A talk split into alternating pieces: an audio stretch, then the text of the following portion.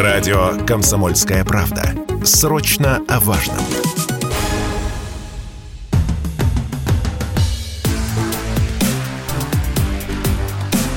Честное риэлторское. Всем привет!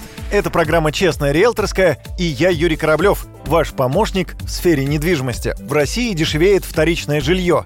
Все из-за выросшего количества владельцев, желающих поскорее продать свои квартиры. Продавцы в этом случае готовы делать скидки и 10, и 15 процентов. На этом фоне падает и аренда. В крупнейших городах в конце сентября средние ставки на аренду однушки сократились на 2 процента, а спрос упал на 15. Это данные ЦИАН Аналитики. Объем предложения растет, в частности за счет собственников, которые сдают в аренду свои квартиры, покидая города проживания. Об этом радио «Комсомольская правда» рассказал эксперт рынка недвижимости Александр Саяпин.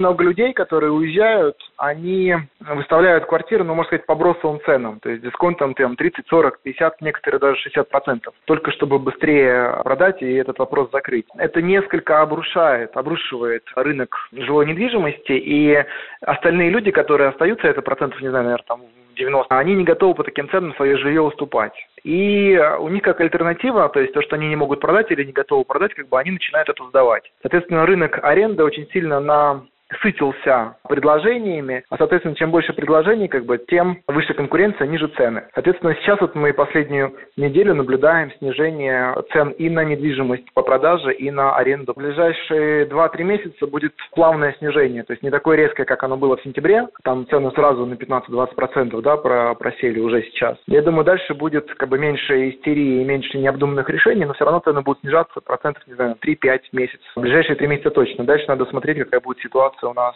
с внешними странами и с конъюнктурой на внутреннем рынке.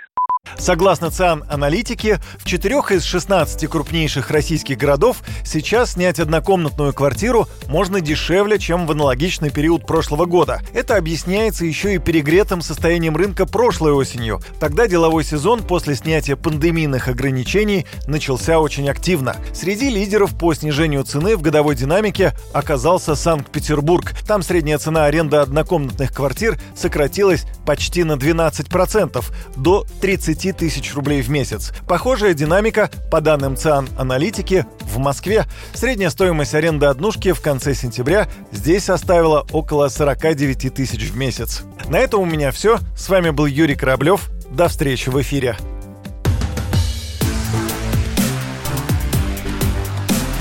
Честное риэлторское.